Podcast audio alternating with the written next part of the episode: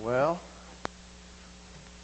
I've had a tremendous time with you, and of course, Dr. Louder and Chuck and the whole group here this week. Kind of excited about next week, but yet kind of wish I could stick around and watch Dr. Louder preach 4 or 5 times straight in a row. I want to share with you one last time this morning, and we have a website, and I packed up all my stuff because we got to get out of here. But if you have a card, one of these cards, our website's on there, and really it's easy to remember it, JeremiahBullock.com. We have a newsletter on there if you're interested in what's going on in our life and where we're going and what we're studying and all of that. Really want to keep that thing message-oriented, and we have a newsletter that I also like to keep it message-oriented. It's not beg for money oriented. There's a place for that, or prayer, that kind of thing. There is some family update, but really that whole deal is about being message oriented. And so if you'd like to be a part of that, you can get on our newsletter and sign up for that. I want to have you, if you'd be willing, to open your Bibles up to the book of Revelation, chapter 1. Go turn off your car alarm, man. All kinds of big car theft stuff here in Sebring. Keep that alarm on there. So Revelation chapter 1 verse 6, we've been looking at Revelation, and I want to share with you a brand new study we're having this morning, and just been piecing this together, and I want to present what we're looking at. Of course, it's kind of a bringing together of what John's been trying to accomplish here, just the opening section of the book of Revelation. And again, what we have in the book of Revelation, and this really keeps me on track and keeps me focused, is of course you have the story of God who created Adam. God created man for a certain amount of relationship and intimacy and oneness with him, and it was a very unique thing in which God created man. Man was created in the image of God, in the image and likeness of God he was created, which is not necessarily, I believe, a physical kind of a thing, but rather it is a capacity of oneness and intimacy and a relationship which was unique among God's creation, which is just, in my mind, phenomenal. I mean, that's incredible. That even among the angels, see, angels aren't created in the image of God. Man was created in the image of God, which is fantastic. And of course, man fell into sin. I want to talk to you about that this morning. Man fell into sin. Adam fell into sin. And therefore, the whole deal was lost, or at least broken. And of course, God saved that. And what we have in the book of Revelation is, of course, the second Adam, which is Jesus, who the first Adam was before he fell and who he was supposed to be. And he's in oneness and intimacy with God. And so we see in Jesus who we have been called to be, and that's who's presented in the book of Revelation. And when the way we define Jesus, the way we talk about Jesus, is not about activities that he does, it's the person that he is. So you got to hear this. So Christianity is not, it's not about activities. It's about who I am. I don't do the right thing. I am the right person, and because I'm the right person, I do the right thing. And those are two totally different things. For example, this is how we talk about this among teens. And there's problems with some of this, and some of it's my language, but a lot of it you're gonna remember. We have the whole story and the creation of man, and of course, let's talk about Jeremiah Bullock. That right here, I was born. And of course, I know that God's plan for my life reached way before I was born. I remember the first time I really began to read the Word, and I read the passage relating to the prophet Jeremiah. I mean, he says, before you were born, I knew you. Hey, before you even conceived and thought by your parents, the idea of you, I appointed you a prophet among the nations. So God was working, and before the foundation of the world, but I believe this, before the foundation of the world, the thought and expression of Jeremiah Bullock was in his heart. And he was pressing and orchestrating and moving and working behind the scenes even before I was born. And of course, Wesley calls that, and you can, the theological stance, of course, in terms of this, the preserving of the capacity of relationship in which he created me to be in. Even though I was born in sin, he was working on in my behalf before that moment, which is really significant. So I was born here out of the grace and wonder and dream of God. And from before that, but even from this point continually, what you have is God is moving and He's shifting. I don't know if you can see this in your own life, but I certainly can see it in mine, where God moved and He pressed and He bit and He worked and preserved my life. And we've got a couple studies that we didn't get to in Revelation where talk about the creation of time. And there's a lot of time language mentioned in verse 4 of Revelation chapter 1 regarding the Father. And time is significant. God created time. Time came about in man's life. Of course, we were born in the eternities. This is an eternity kind of thing. But time appeared not as an opportunity of death and judgment and punishment, but time was an extension of grace to man. See, if time had never been given to man, a time to change, a time to repent, a period of time where he did not have to be who he was eternally, hey, we would have been in trouble. So God was doing that kind of thing in my life and gave me time and buffered circumstances and choices that I made. He did not allow those to create the death in my life that they could have, and that's a lot to chew on, but that's really significant for me. But God brought me to a point of salvation. John Wesley called that initial, the first aspect of salvation. Okay? Hey, I'm born here, but God brought me to a place of salvation in my life. And it was key to me. At that point, we believe. We stop sinning. We hear this all the time. Well, salvation is where God moves in your life and He works in your life and He saves you and then He brings you to a place where you stop sinning. That's not biblical. Not only not biblical, but John Wesley didn't teach that. See, we stop sinning here. Shake your heads no or yes. I know we're on this, I know where you stand. See, we stop sinning here. I no longer say no to Jesus. I no longer live in rebellion. He is king of my life, and I live for Him daily, and I get in, and I'm running after Him. But there was something different that God did in my life sometime later. Wesley called that entire sanctification, or whole. There was a whole being changed in me. And of course, it alludes to nature. There's a nature deal, which is a sin kind of thing. See, I stopped rebelling here, which is a sin thing. But hey, there's a nature, there's an internal drive thing that changes. Something radical, and I believe personally that you don't even start to really grow until that happens. You really don't take off until that happens. And the only way I can describe this is, hey, yes, I'm going to, and I'm living for you, and yes, I love you, and I'm going to serve you, but there's an inside something here that changes that I can't do myself, that I can't discipline myself. I'm locked in here. And what Jesus came to save us from is not these, hey, this kind of thing here, but it's this kind of thing here. And actually, you could say this whole deal. But this is a part of that. There's an inward side of me. There's something going on inside of me that He, and we use the word cleanses and eradicates. And I don't really care what the language you use, but there's something different in me at this point. Give you an example. This is how we compare it to teens. I see sixth graders who come into the service. They're not bad. They're not evil in certain terms.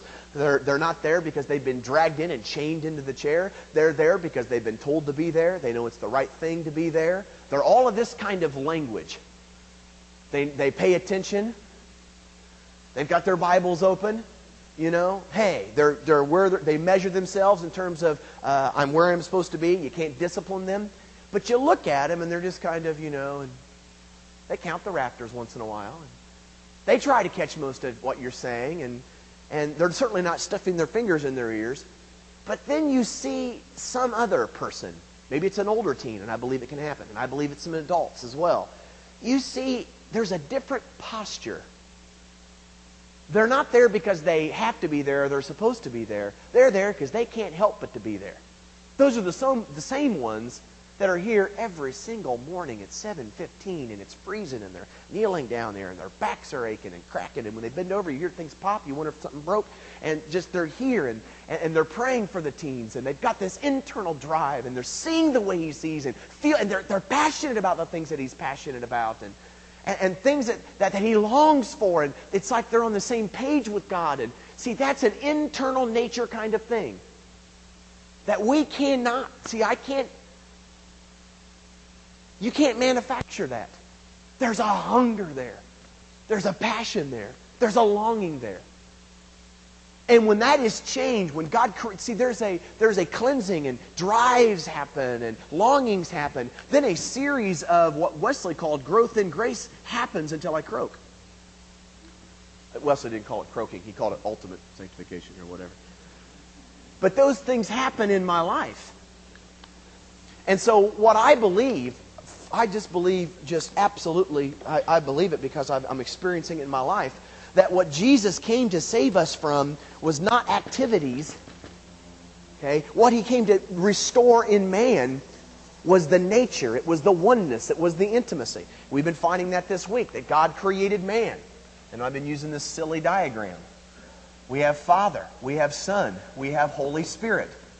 That God created man to be in oneness. He's not... See, I found it significant that God did not invite man into his omniscience. He did not invite man into his omnipresence. He did not invite man into his omnipotence. You know, he did not invite man into those kinds of things. He invited man into his nature. He invited man into his heart. He invited man into his oneness. Intimacy. That's where he invited man. Now, as we've heard talked about, it seems like we've settled for less. And there's the getting really close language. But we've settled for this kind of thing, which I draw a circle, which is out here. Which I don't feel the way he feels. I really don't look at I don't look at women the way he looks at them. My entertainment's not his entertainment. The way I deal with my finances are not the way he deals with his finances. But I go to church on Sunday. I'm not a bad guy. I do those things anyway. And even though I don't feel about it, even though I really hate your guts, I'll try to treat you the way he would because I want to be like Jesus. Really, you know. And I don't see the opposite sex the way he does. But, you know, I'll try not to act on that impulsively. And I'll do my best. And that... See, because I love Jesus and I'm always at church and, you know, and that kind of thing. And if we were really honest, and I don't know, I know this probably sounds critical. We've all seen people who come to church on Sunday and they've been there every Sunday all their life and they just don't look like him. In fact, I look at my son and say, if I ever look like that, shoot me. Tongue-in-cheek language. But there's problems with that. So this is not Christianity, and biblically we call this sin. Having my own space, having my own nature, having my own thought, having my own desire, having my own passions. And I flip him tokens of justice and obedience, and I do the right thing, and I say the right thing, and I give him money, and I tell him how great he is, and I worship him. This is a misunderstanding, a gross, heretical viewpoint of who we've been called. And this certainly isn't what Wesley talked about. And this may be new diagram and language, but see, this is the life we've been called to live. And this is nature kind of stuff that he's invited us into. Passions and longing. You can go to town with that kind of thing. Now, this is what we've been looking at in chapter 1, verses primarily verses 4 and 5. And we have, of course, the Holy Spirit. We've been looking at some of his function in the redemptive role of man and bringing him into that oneness and intimacy and sourcing him and revealing God. And, of course, that's seen in Jesus in verse 5. And then you come into at the end of verse 5, and we begin to deal with this, is that... and so, actually, this is not verse 6. Excuse me. This is the verse 5b. John just burst. And it's really a proper translation. You come to the end of this kind of conclusion. He's just talked about all this in verses 4 and 5 up through 4 and 5a. And then you come down to 4 and 5b, and there's just this burst of praise that comes forth. And he says this, "To him who has loved us and has freed us from our sins by his blood and has made us to be a kingdom and priests to serve his God and Father, to him be glory and power forever and ever. Amen. Behold." And then he comes into this whole coming with the clouds thing. And it's just really fantastic. But he just, in light of what he's been presenting, in light of the whole introduction to what you're about to get to in the book of Revelation, he burst into praise. And there's some significant language here that I want to look at with you regarding just the opening couple words in this praise statement, which are really significant. In fact, I want to look at this part with you up through the beginning of verse 6, but not entering into verse 6. He says, "To him who has loved us," NIV translation, and freed us from our sins by his blood. I kind of want to look at that with you, and I want to take it in chunks. Of course, he begins with, to him who loves us. And I want to look at love, which is who he is, and it's not a response to who man is, meaning that who man is and who man became draws that love out of God. That love has always been there, and that love has always been lavished upon God. So it's not necessarily a response in terms of it comes about, but I want to look at that second, okay? To him who loves us. We're going to look at that second. I want to look at first with you, who has freed us from our sins. And really want to look at two things, the idea of freedom and the idea of from, what those two words carry, the pictures they paint, freedom and from. The word freedom is translated loosed. In fact, it's used in their culture, the same word is used in their culture in terms of when you say to free something, for instance, if an animal was caught in a trap, okay, a leg trap or whatever trap, and you came up and you freed them, you loosed them from that situation, this would be the word you use. This is significant because, see, when we're talking about sin here, and Adam made this choice, okay, he's enslaved. So this wasn't a kind of thing where, this is the language that describes man's situation. Man had to be freed from his sin. So this wasn't a thing that, hey, Adam, who in the nature and oneness with God, comes over and makes this decision to say, hey, I want to rule myself. I want to make my own choices. And he moves over from a nature of God, which is love, which we're going to come back to, and he moves over to a nature of self. And once that happens, he can't get out of that. I've often thought of why the whole deal of the cross and Jesus and God and all this kind of mess. Why didn't he just reach over like my dad used to do and give me a brain duster, just on top of the head? Don't do that. And oh, I'm sorry. Then I had to go like hop back in there or something. That's impossible because Adam became enslaved. He became trapped. And someone's going to have to free him. Someone's going to have to loose him from this. I'll talk about that more in a second. But the first word is freed. The second word that he uses, talking about sin, he's freed from. There are three prepositions that are used consistently in the New Testament, and they're not really of any theological significance, but they can be helpful. And there are three of them. There's the word in, which is this word, and if you write it in English letters, in, which is translated in, which is a preposition used to describe something that's inside. We are all in the tabernacle. Prepositional phrase is in the tabernacle. Describe we are in this place. Another preposition is ace, and we translate that in the English into. So in other words, that describes motion. This describes where we are at. This describes motion. If you were walking into the tabernacle, this would be the word you were using. It's described outside, moving into, motion kind of language. There's another preposition that's used consistently. It's the word ek. All these are kind of related. And this is out of. Okay, out of. Meaning if I were leaving the tabernacle, as I was walking out of the tabernacle, Jeremiah came from the tabernacle. It's moving from one location to another. And this is the word that's used. This is the word that's used. So when it says that man, and this is so significant in my opinion theologically, that we're talking about God freeing man out of sin, he does not free man in sin. In other words, the redemption of man is not like, oh, well, you sinned, no big deal. You don't have to change. And it's kind of like the sorry kind of language. I preached a revival, we were in between revivals, and I won't tell you where I was at, but we went to this church, and this pastor preached, and is at a Wesleyan church, and my grandma goes there, and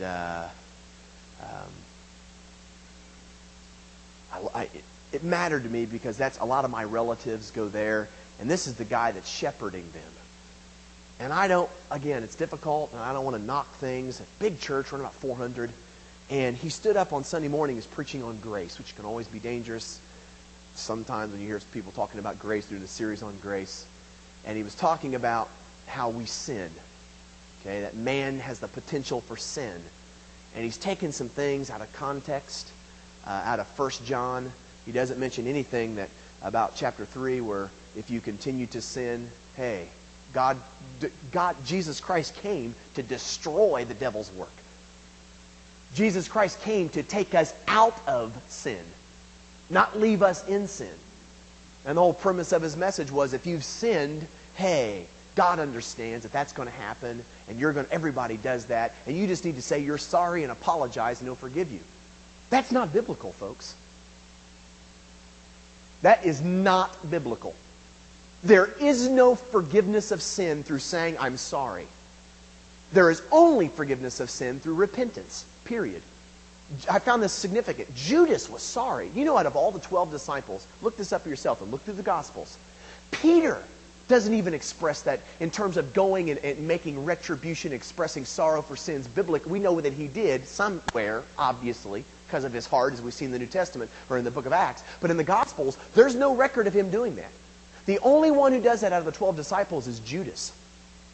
And Judas runs right back down to the temple. He's weeping. He confesses that what he did was wrong. He says, I've betrayed an innocent blood. He even tried to undo what he did, takes the silver coins and tosses them back into the temple. Says, hey, I'm wrong. I did wrong. He confessed. He was sorry. He still died and went to hell. Why? He did not repent. Because God is not in, yes, there's a place for talking about being sorrowful. There's a place about restitution. Jesus talked about that. But forgiveness comes when I repent, which literally means turning from. And I'm not going to think that way anymore. I'm not going to participate that anymore. And Judas did not say, hey, I'm going to repent. I'm going to turn from seeing Jesus the way that I've always seen. I'm going to turn from running my own life. I'm going to turn from all the things that Jesus has been calling me to. I'm going to turn from my old life, and I'm going to embrace. That's what forgiveness of sin comes from. Are you with me? I get worried. I get the same kind of look sometimes, and this is really significant. He's come to free us from our sin. And John is rejoicing, not free us in our sin. See, I don't believe God overlooks sin. That's really heavy. But see, I believe we can be who God has called us to be. I believe that God has called us to be and be reconciled and redeemed. And indeed, that's what he's going to accomplish. So there is a freedom from our sin. Now, when we say from our sins, again, this is not freedom from activities. This is freedom from nature kind of stuff.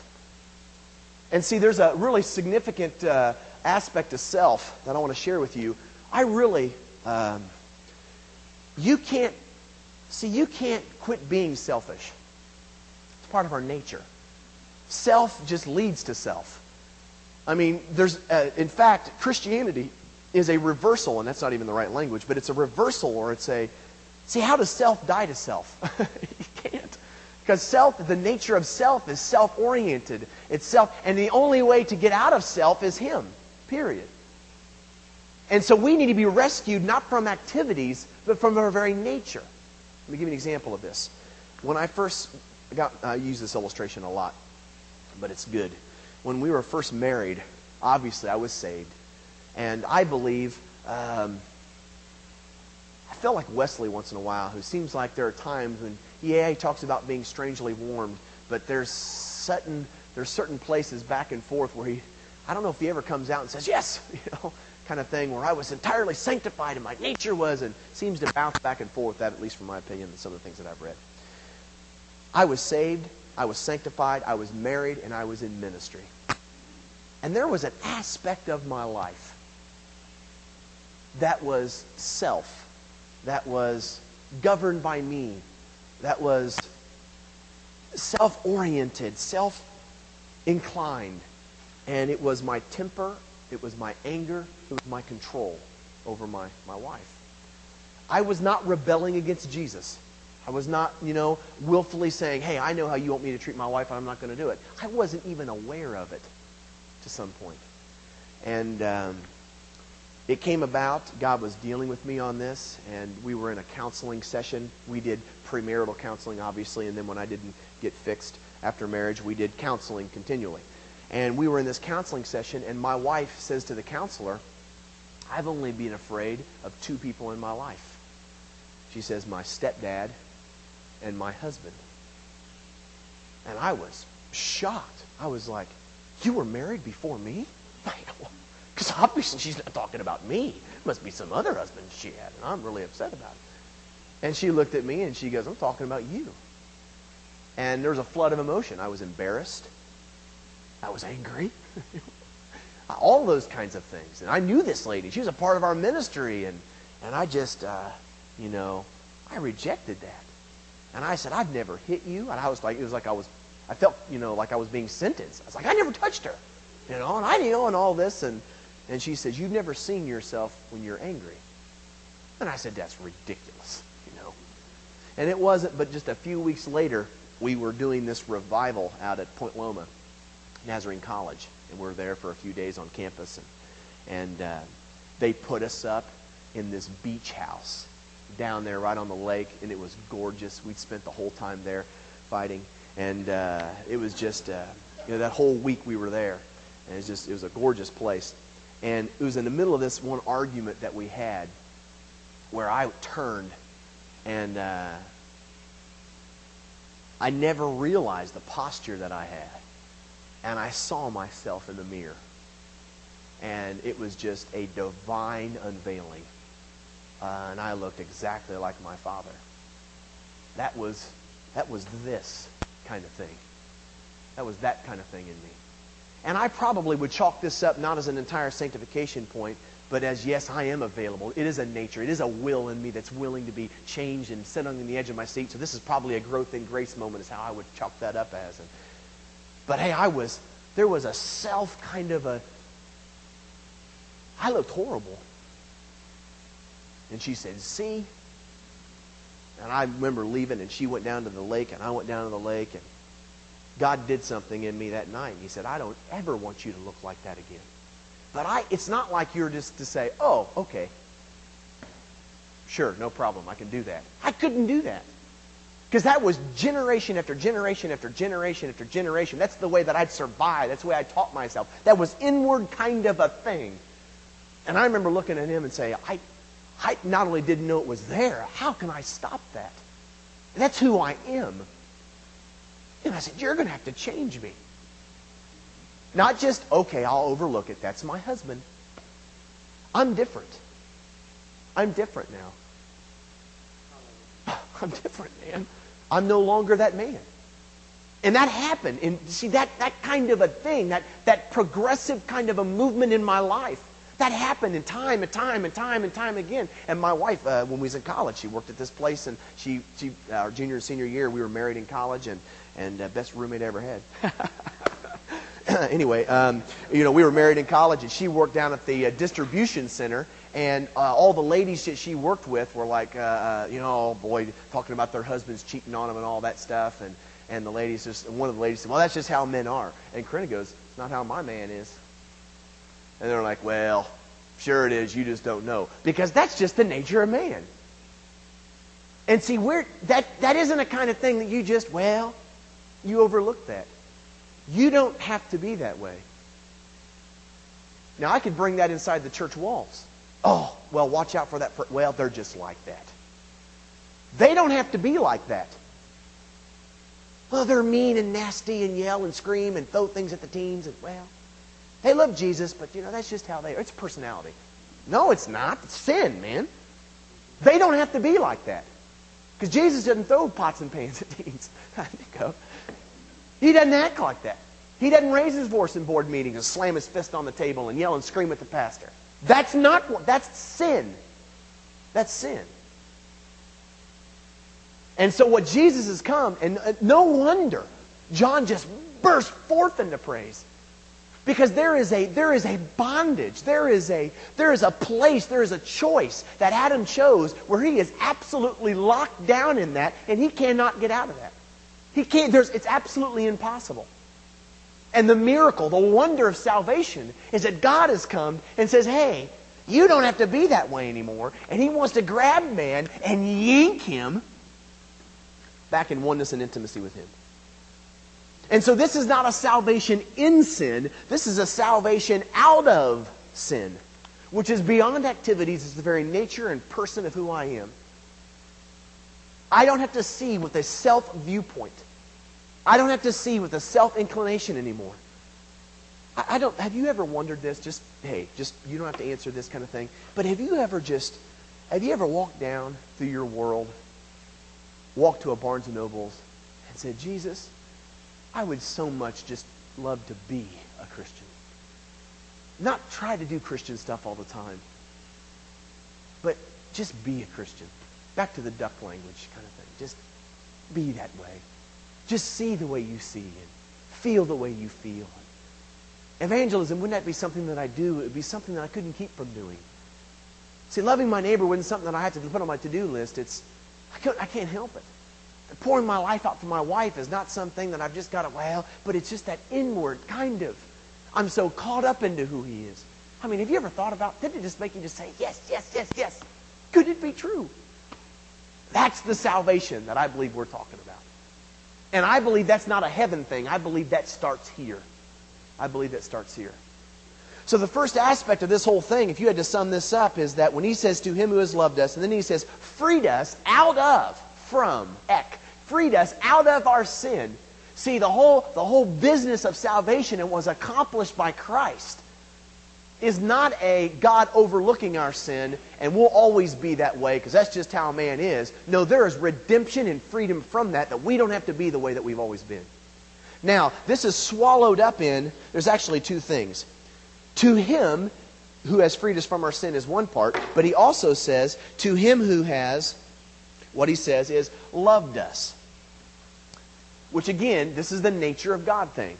I want to have you turn back a few pages to 1 John. It's literally just a few pages. 1 John chapter 4.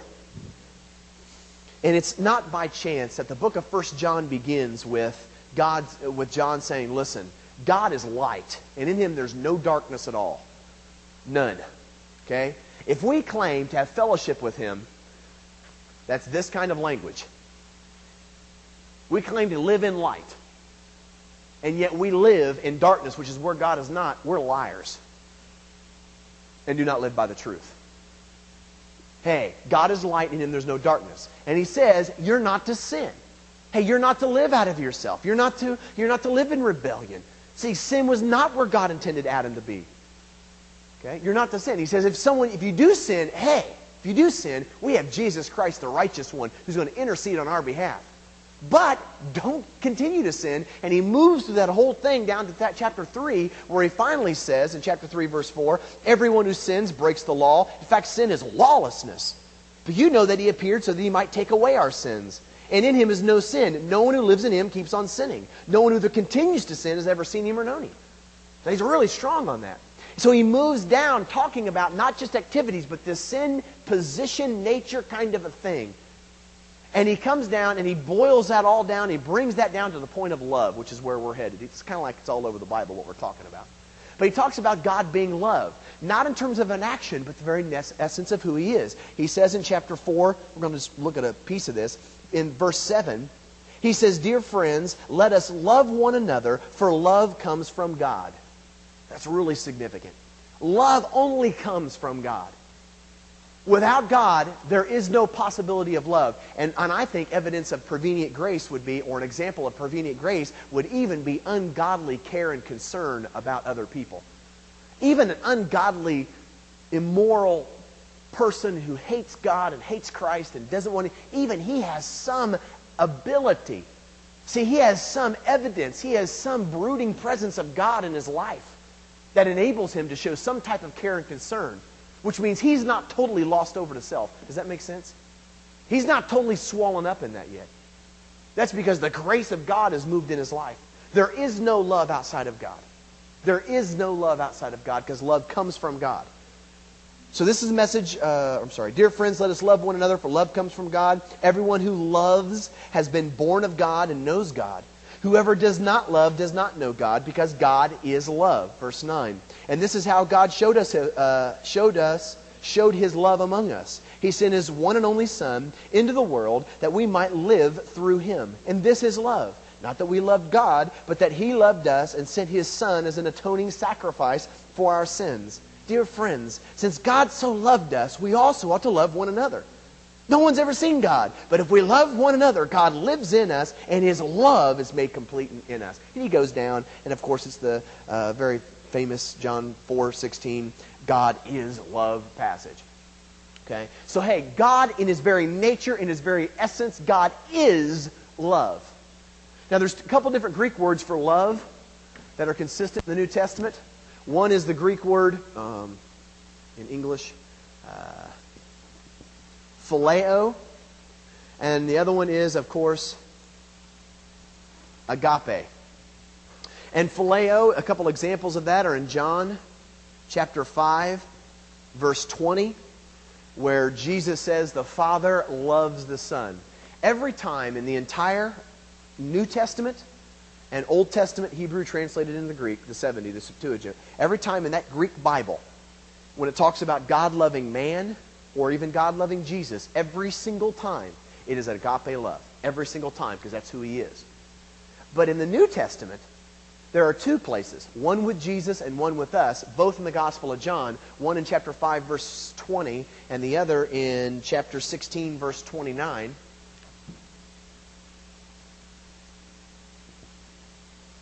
John 16:29, where God phileos us. And the root word of phileo is phile, which is where we get our word friend, which describes friendship love or brotherly love. It's alluded to in the Old Testament by the relationship that God had with Moses in terms of Moses was a friend of God. So when Jesus says God loves the Son, however you want to translate phileo in John chapter 5, verse 20, it's an affinity. Scholars tell us phileo is a highly emotional love. In other words, God looks at us as Christians, as sons. He kind of looks at us and goes, ah. Kind of the way I looked at my son yesterday up here when he was embarrassing me. And you know, only 2.5. Hey, if he was 3, I'm sure he would have stood there like the other kids did. It was very proper. But he's never been in that position before, so we've got to cut him some slack. But I look at him, and I called my mom about it last night, and she says, you should have seen you in your church programs, you know. And there's something, I look at that boy, and he's just, it's just something in my heart. And how he is in the morning, he doesn't wake up, like other people in our family who are not morning people. They're not here this morning. But he woke up this morning, and the first thing that happens on his face is a big smile. I walk in this morning about 8:30, and he wakes up, and he gives me this big smile, and then he falls back asleep and half asleep. And that just, oh. I look at that thing, I look at that guy, and I'm filled with emotion. It's just, I love him. And there's a place for that kind of love. There's a place for that kind of relationship that God wants to have with us. But that's not the love that he's talking about here in terms of who he is. God, in terms of who he is not an emotional kind of a, we get that consistently. He's not an emotional kind of a being in terms of who he is. He is a covenant, agape, is a covenant, willful, commitment, decision, kind of, driven by love. It's his in other words, it's his very nature. When he saw man, Adam, and the decision that he made, literally who he was demanded. It literally dictated the very insides of his nature. Says, we've got to do something about this. It was not an emotional kind of thing. It says, we can't let this happen. And I believe, personally, that in the New Testament, there were certain terms that once they were used inside the church walls took on a different kind of a meaning. You and I know that we have certain language we use in the church is the same language outside of the church. We know that marriage inside the church, English word marriage, is not defined the same as it is outside the church. We know that, right? Marriage inside the church is not what marriage outside the church is. Same term, when it's brought inside the church walls, we understand it differently and more uniquely. In biblical times, agape outside of the Christian community had a Greek definition. If you look it up in a Greek dictionary, it had a meaning. But I believe when you grab that term and you brought it within the church walls, it had a different understanding and a different meaning. And when you take agape and you bring it into the New Testament, the kind of love that we're describing with agape is this kind of love. So God sees man in his, he sees man in his position. He sees man in his circumstance. And he's literally grabbed by his insides and he says, we cannot let this happen. We've got to free them from where they're at. Because they are locked down and in bondage and they cannot get out. And the prevenient grace of God went before and moved in the salvation of man. And this is all comes out of John's bursting forth of praise. He says, Revelation chapter 1, verse 5b, to him who has loved us, last thing, we're almost done. He says, to him who has loved us and freed us from our sins, out of our sins. And then he gives us the agent. This is what was so significant. You have the love of God, who he is, that demands, hey, we've got to do something about man. We've got to do something about who he has become. He is trapped. He is literally entered into a place of darkness and damnation. Hey, he cannot save himself. He can't get out of the thing that he's got into. He can't get out of the pit that he's jumped into. We've got to do something. And of course, God says, how are we going to do it? Now, this is from, you probably got this figured out, but this is from a Marine Corps perspective. He says, we're going to free him. And the last part of this statement says, by his blood. And actually, the preposition by is not the word by, it's the word in, which is the first one, in. It's literally the whole redemptive possibility of man is literally within the locale of in his blood, which is the statement of the cross. It's by the cross that we are saved. Really significant. As a young Christian, reading the Bible for the first time, a lot of the things that I read, I found hard to believe because it was so backwards from the way that I'd always thought.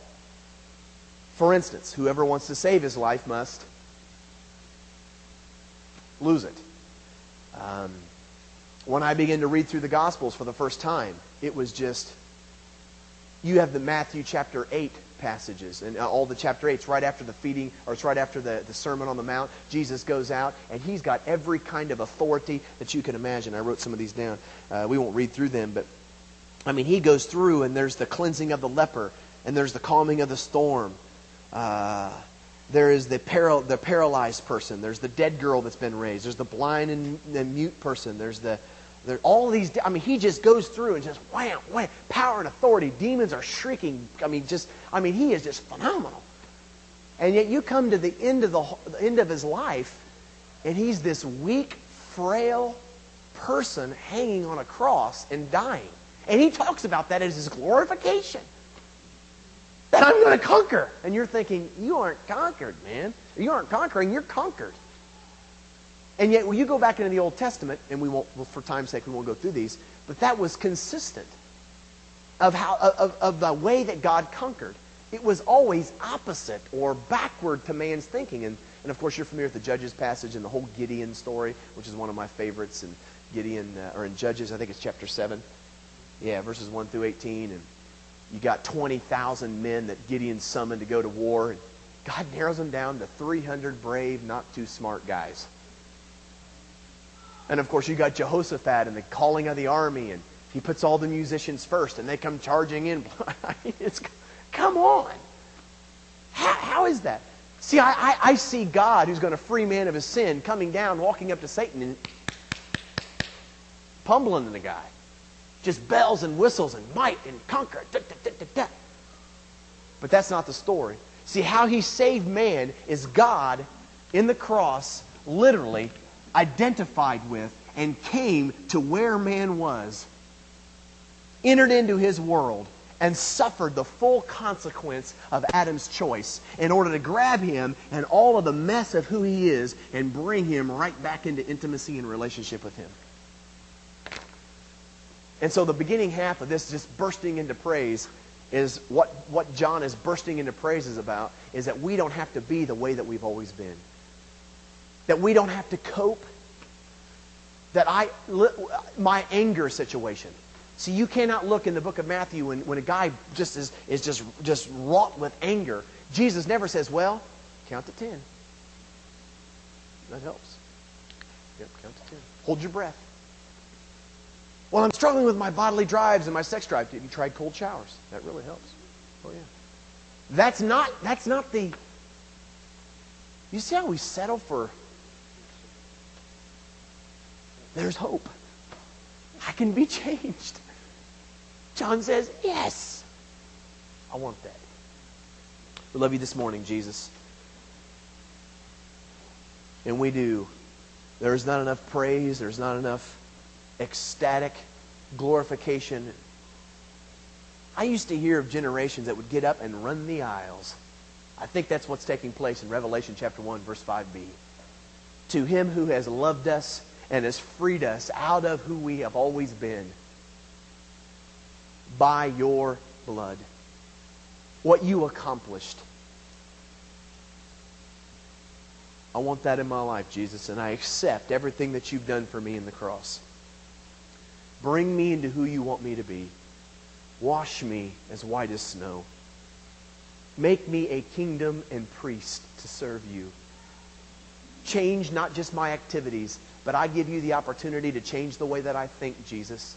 I give you the confines of my thought life.